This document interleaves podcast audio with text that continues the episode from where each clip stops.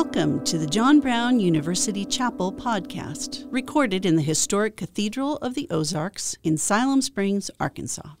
This week's speaker in chapel was Megan Foley. Megan joined Compassion International in 2019 with the desire to release individuals from extreme poverty. Megan received her MBA from the University of Chicago and an MA in theology from Fuller Theological Seminary. Megan's visit is sponsored by Compassion International.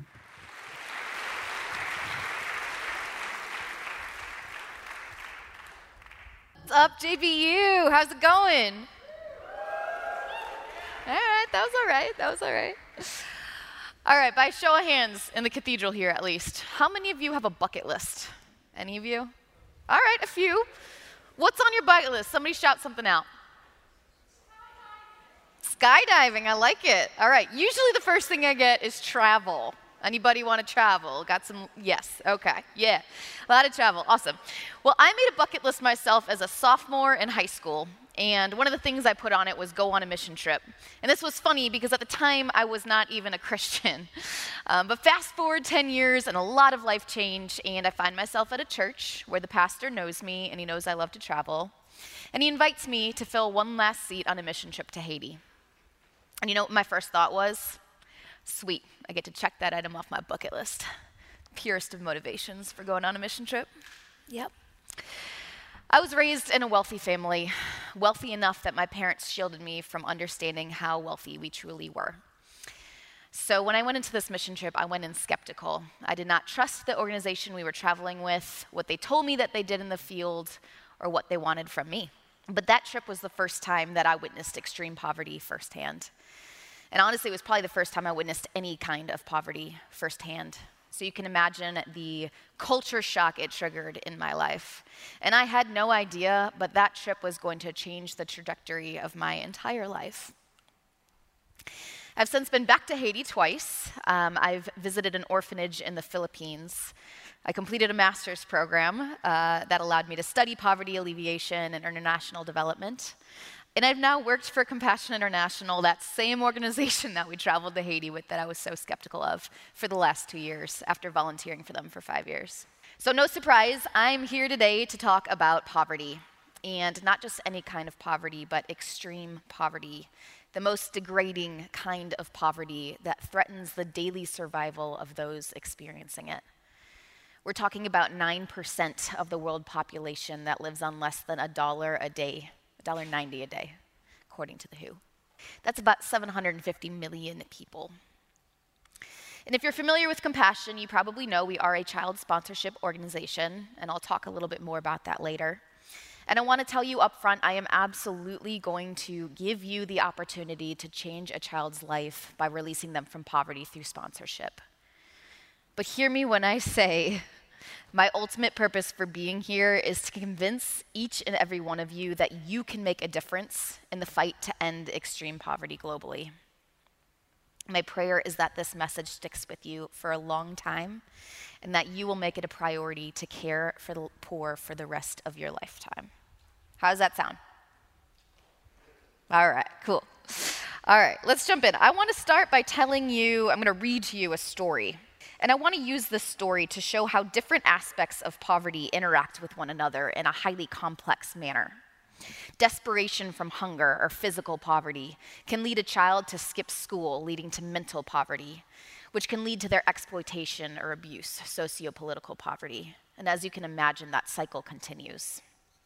This complexity creates a web or a trap that results in hopelessness, keeping people stuck in poverty. So imagine with me for a moment, we're in Kenya. And let me introduce you to a little boy. Let's call him Owen. Owen is growing up in a Kenyan slum called Kibera, just outside of Nairobi. He and his mom live in a one room shanty, and on any given day, if his mom finds work, Owen finds joy in having a meal that evening, his one meal of the day. Recently, Owen's mom tried to buy and resell milk from a dairy farm, but her customers often didn't have money on hand. Buying on credit, they eventually collapsed his mom's business. Sometimes his mom can warn him it'll be a few days without food, in which case Owen attempts to fend for himself. One strategy he uses is to simply knock on people's doors. relatives, or just neighbors. Owen spends a lot of time just knocking on doors, hoping someone will let him in and let him stay until they serve food. They all know what he's there for, and often they won't let him in. And other times they let him in, but they humiliate him. They tell him they know what he came for food, because there's nothing else he can do. They say even harder things like, You are worthless, or You will never amount to anything, because they know no one else in his family has. They feel like it's okay to disrespect him and belittle him because he has no possible defense. No matter what people say, though, Owen always chooses to stay and take it because he doesn't want to leave with those burning hunger pains inside of him. Owen's just six years old, and recently his door knocking got him nowhere, and he felt a desperation to put something in his stomach. As he often does, Owen went to the big trash dump nearby, where the rich folks across the way dump their trash he found a bottle with something sweet inside of it. Not having ever attended school, he couldn't read the bottle, but was delighted to drink that sweet drink down. He found out shortly later it turned out to be expired medicine that had gone bad, and he was allergic to it.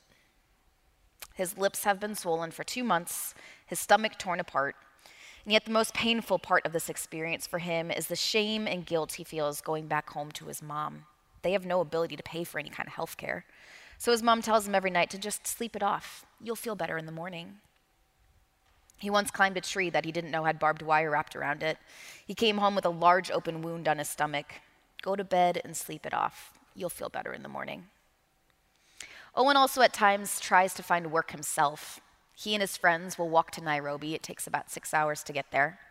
If they don't have any luck, which they never do, they take a slingshot into the forest and go bird hunting.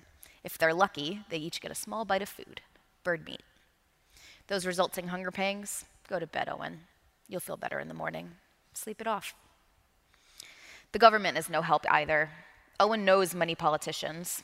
When elections come up, the politicians come into a slum and literally buy a vote from anyone, from whomever they can. His mom exchanges her voting card for a little bit of cash to feed Owen a meal for the day. Yet nothing ever changes, and those politicians aren't seen again until the next election. Aside from corruption, Owen's community witnesses racism and nepotism in politics, particularly between the rich and the poor. In the midst of the physical pain, humiliation, and corruption that is his childhood, Owen has experienced more than his fair share of spiritual darkness and warfare as well. After so many years of oppression and material poverty, hopelessness is a constant in Owen's life. He and his community continually lose faith in themselves. This is the aspect that personally breaks my heart the most. Jayakumar Christian, the CEO of World Vision India, calls it the marred identity of the poor. After a lifetime of exclusion, exploitation, suffering, and want, those living in extreme poverty no longer see themselves as created in the image of God. Children like little Owen do not believe they have any worth. He has lost the one thing that he needs perhaps the most hope. It's impossible to do justice to all of the various theories and factors related to poverty in a short talk, but I hope that you've at least begun to understand that poverty is highly complex. There are factors and causes of all different kinds that impact one another. And since it is a complex issue, there aren't any simple or quick fixes. If there were, 750 million people would not live in utter destitution. Yes, systems that oppress the poor absolutely must be brought to justice, and we must work to fix those things. But even if we fix them all, it is only the hope of Jesus that can fully liberate people spiritually and mentally. Mental and spiritual poverty distort people's self identity and worth in a way that they lose all hope for life. It's for this very reason that poverty is a deeply spiritual challenge. As I hope I've demonstrated, a lifetime of fighting for survival leaves people, people utterly hopeless. But Christ came to offer hope. And for those of us who have accepted Christ as Lord and Savior, He is the source of all hope. He is the only source of true hope. Now, there are over 2,000 verses in Scripture that deal with issues related to poverty and justice. If you brought your Bibles or have an app, and I'm going to throw it up here on the screen, Let's look together at Luke 4, starting in verse 14. This is a passage that some describe as Jesus' mission statement at the very beginning of his ministry. So let's read Luke 4, verses 14 to 21. And I'm reading from the NLT. Then Jesus returned to Galilee, filled with the Holy Spirit's power. Reports about him spread quickly throughout the whole region. He taught regularly in their synagogues and was praised by everyone. When he came to the village of Nazareth, his boyhood home, he went as usual to the synagogue on the Sabbath and stood up to read the scriptures. The scroll of Isaiah the prophet was handed to him. He unrolled the scroll and found the place where this was written The Spirit of the Lord is upon me, for he has anointed me to bring good news to the poor. He has sent me to proclaim that captives will be released, that the blind will see that the oppressed will be set free, and that the time of the Lord's favor has come. He rolled up the scroll, handed it back to the attendant, and sat down. All eyes in the synagogue looked at him intently. Then he began to speak to them. The scripture you've just heard has been fulfilled this very day. This is the word of the Lord. The words Jesus read here are from the Old Testament prophet Isaiah. And this would have been a well recognized messianic text by the folks in this synagogue. Isaiah prophesied a future spirit empowered servant of God, a Messiah. And Jesus is here saying, It's me. He's saying, I am the Messiah. I am here to bring deliverance for Israel, to bring redemption for Israel. I am here to fulfill this word from the prophet Isaiah some 700 years after he spoke it. I don't think I fully have the words to describe how bold of a claim Jesus was making here. It would have been outrageous. And not only is it a crazy bold claim, but this is Jesus' first public statement. This is Jesus announcing his ministry. So I want to take a closer look at this prophetic word. And while it's not rocket science, I just want us to recognize today the who, the what, and the how aspects of this prophetic fulfillment. Who Jesus came for, what he came to do, and how he did it. So, first, the who. This passage tells us Jesus came with a message for specific people groups. He came to speak to the poor, the captives, the blind, and the oppressed. Now, I would argue we are all poor, blind, captive, and oppressed in different ways and to different degrees. Poor in spirit, captive to society, oppressed by our own idols. And while I think this message is for all of us, for sure, Jesus' message would have been most pertinent to those like little Owen. In Jesus' time, especially, his message would have landed most powerfully with those of lower social class or status. The extremely poor, yes, but also the sick, the ceremonially unclean, the women, the slaves, and servants. Anyone who would have been shunned and excluded from political and, and uh, spiritual circles. Jesus came with a message for the least of these, first and foremost.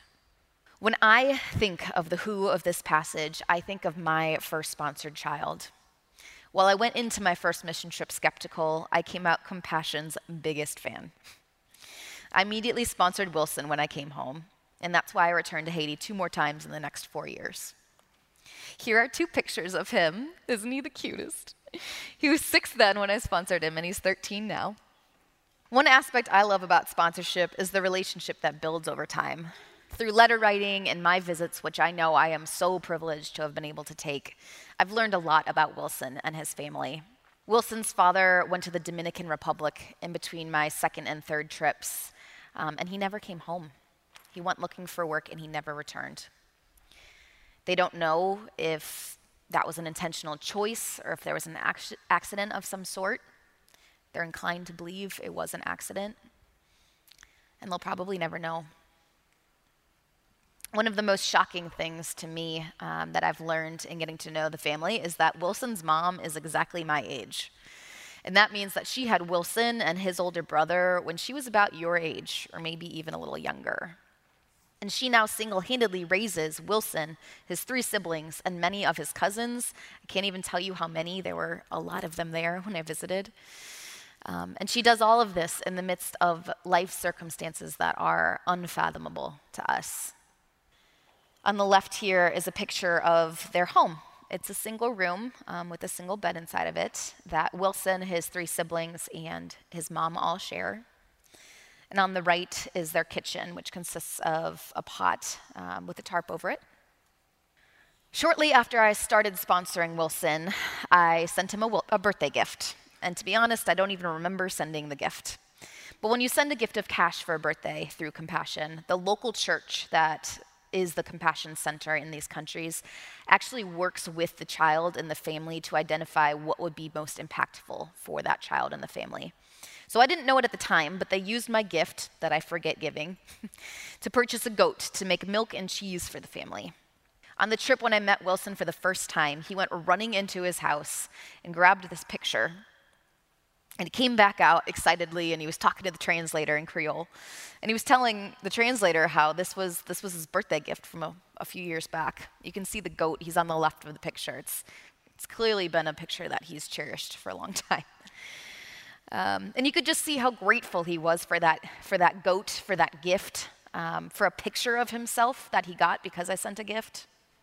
He kept that picture for years, and that really impacted me. So when I think of the who of this passage, I think of little Wilson, who's not so little anymore. All right, now let's take a look at the what. What did Jesus come to do according to this passage? Again, the passage tells us to bring good news, to proclaim release, to give sight, and to provide freedom. While poverty leads to hopelessness, Jesus came to bring hope. Jesus came with a message of hope for the marginalized in his community who desperately needed it. He came with a message of hope for the marginalized in our community, in our world, who desperately need it. But Jesus didn't just bring a feeling of hope, Jesus embodied hope. Jesus didn't just preach the coming of the kingdom, he tangibly demonstrated kingdom come. Jesus didn't just create expectations of miracles, he worked miracles. The gospel is certainly a message of evangelism for people to respond to the good news of salvation by faith. But the gospel also encompasses a call to tangible compassion for the sick and the poor. It encompasses a call to fix injustices. The gospel calls us to embody hope for others, not just preach it. Discipleship under Jesus produces tangible impact in the world, an external expression of internal growth. I'm going to say that again. Discipleship under Jesus demands a tangible impact in the world, an external expression of internal growth. Discipleship under Jesus means we now release captives and we set the oppressed free in Jesus' name. So, finally, the how. How did Jesus embody hope for the least of these? In verse 14, we see Jesus return to Galilee filled with the Holy Spirit's power. Jesus returned to Galilee in the power of the Spirit. And then in verse 18, at the beginning of the prophecy, he says, The Spirit of the Lord is upon me, for he has anointed me to bring good news to the poor.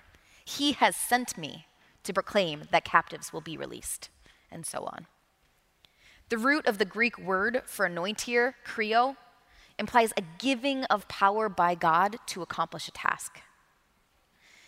So the Spirit of the Lord gave Jesus power and sent him to embody hope for the least of these. And man, that is powerful. You know why? Because once Jesus was crucified and resurrected, he sent his Holy Spirit to us. The same Spirit, the Holy Spirit that anointed and sent Jesus to set the oppressed free, to release captives and bring good news to the poor, Jesus sent his Holy Spirit to us. And so now, in the power of the Spirit, we are anointed. We are given that power and we are sent to set the oppressed free, release captives, and embody hope for the least of these. In Jesus' name. So Jesus came because the Spirit empowered him to embody hope for the least of these. And now he sent the Spirit to us to do the same. So now I want to ask you a question How can you begin the lifetime journey of embodying hope for the least of these? On this next slide, I'm going to throw up a bunch of different ideas. These are just starting points. Feel free to get creative. You might want to take a picture of it so you can think and pray on it later. But I actually want you to take the next minute or so, right here, right now, to read through these things, pray over what it is for you. Invite the Spirit to speak to you about where you go from here. Invite the Spirit to speak to you about how He has specifically anointed you to embody hope. Some of you may just need to learn more, and that's a fantastic first step. I love it. Others of you might already be deeply involved with a ministry that's caring for the poor, and maybe the Spirit will invite you today to take it a step deeper. So go ahead, take a minute, pray, dream, brainstorm, dream about how you can make a difference in the lives of those experiencing poverty. I'm going to give you a minute. You can handle the silence, I promise. All right, let's bring it back together. I want to play a short video now. It's about three minutes long, so get comfy for a couple minutes. My name is Owen Githanga, and I was born in Nairobi, Kenya. I had a dream to one day become an accountant, but I found out soon enough that that would never happen because of the family that I was born in. I was born in a family of three boys and my mom, who was our sole breadwinner, and she would make about five to ten dollars a month. Life for me consisted of going for days without having food to eat and no access to clean water or even medical care. Poverty is bad. I would never wish poverty on anybody. But the absolute worst thing about poverty is the hopelessness that comes from poverty. Is when people used to look at me straight in the eyes and tell me that I was worthless. But compassion intervened when I was about eight years old. I got sponsored and my sponsor wrote me my first letter. He said the words, I love you. And that was the first time I heard those words in my life. Compassion gave me food. They gave me clean water. And every time I was sick, they took me to hospital. But the best thing about compassion is I got to hear about Jesus. And when I accepted Jesus as my Lord and Savior, that was the best decision I ever made. That was the best gift that compassion ever gave to me because poverty left my life the day Christ came into my life. Compassion took me to school and I was able to graduate high school and go on to graduate college and I'm an accountant right now. I'm standing here today representing what compassion does is I have been released from poverty in Jesus name. About nine years ago, I got married to the love of my life. But I also had something special happen that day. My sponsor, whose name is Owen, was the best man in our wedding. And this goes on to highlight what compassion is all about. It's about reaching out to these kids and telling them they do matter. It's about a relationship with these kids who are trapped in hopelessness and giving them Jesus. I have been released from poverty in Jesus' name. And in turn, I get the opportunity to sponsor three kids through compassion, but also to help my family out of poverty in Jesus' name. The ripple effect that comes from sponsoring one child through compassion is that that one child gets to go back and impact their families. That one child gets to go back and impact their communities. Sponsor a child today and help rewrite their story. In Jesus' name.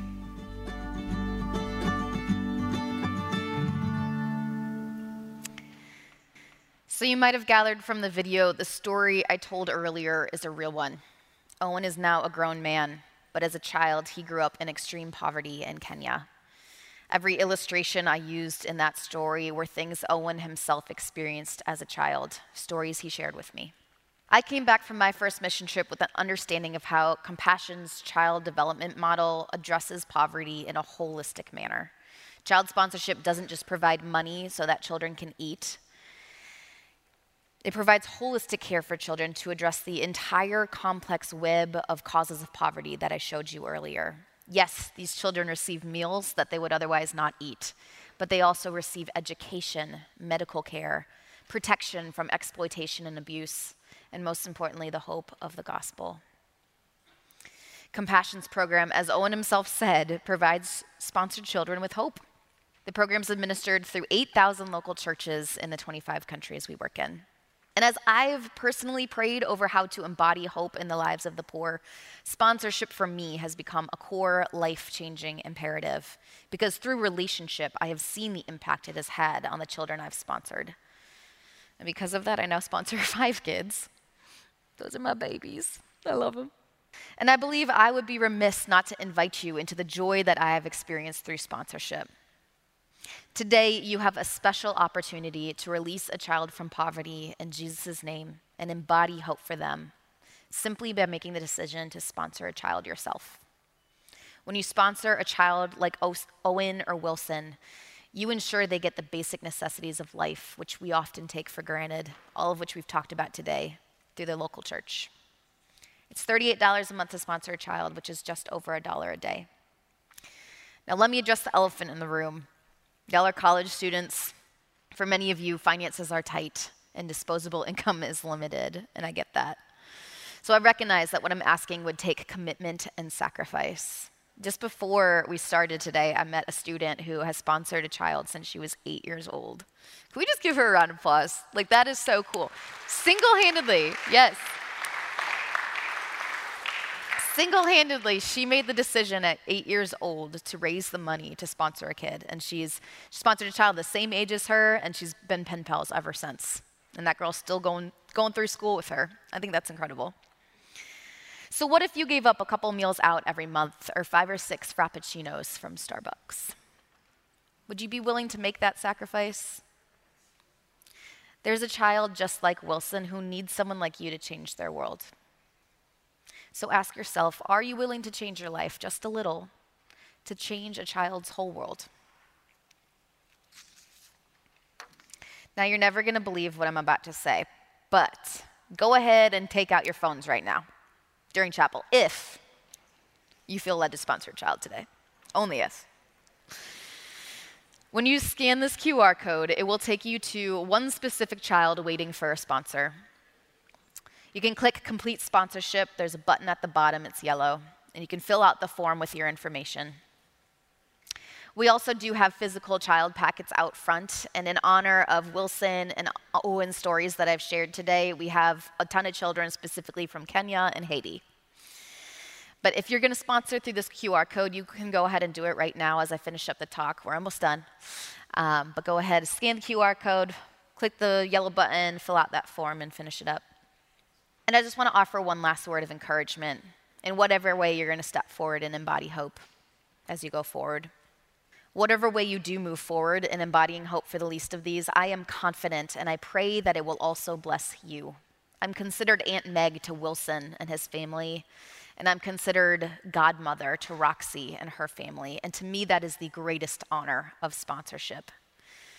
It has genuinely been such a joy to walk alongside these families and I'm so grateful to Compassion and the local churches as I've been able to witness the impact that they're having on the world.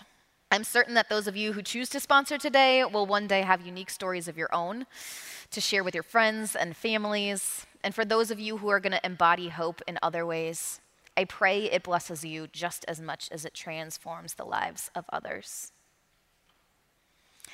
If you want to talk about other ways um, to get engaged with compassion, I'd love to chat with you. I'll be at the booth out by the fountain after this. Um, you can shoot me an email. My information's up on the screen. Feel free to take a picture. So, thank you so much for having me here today. Um, let me send you out with this benediction. May the peace of Christ go with you wherever he may send you. May he guide you through the wilderness, protect you through the storm. May he bring you home rejoicing at the wonders he has shown you. May he bring you home rejoicing once again into these doors. JBU, go in peace.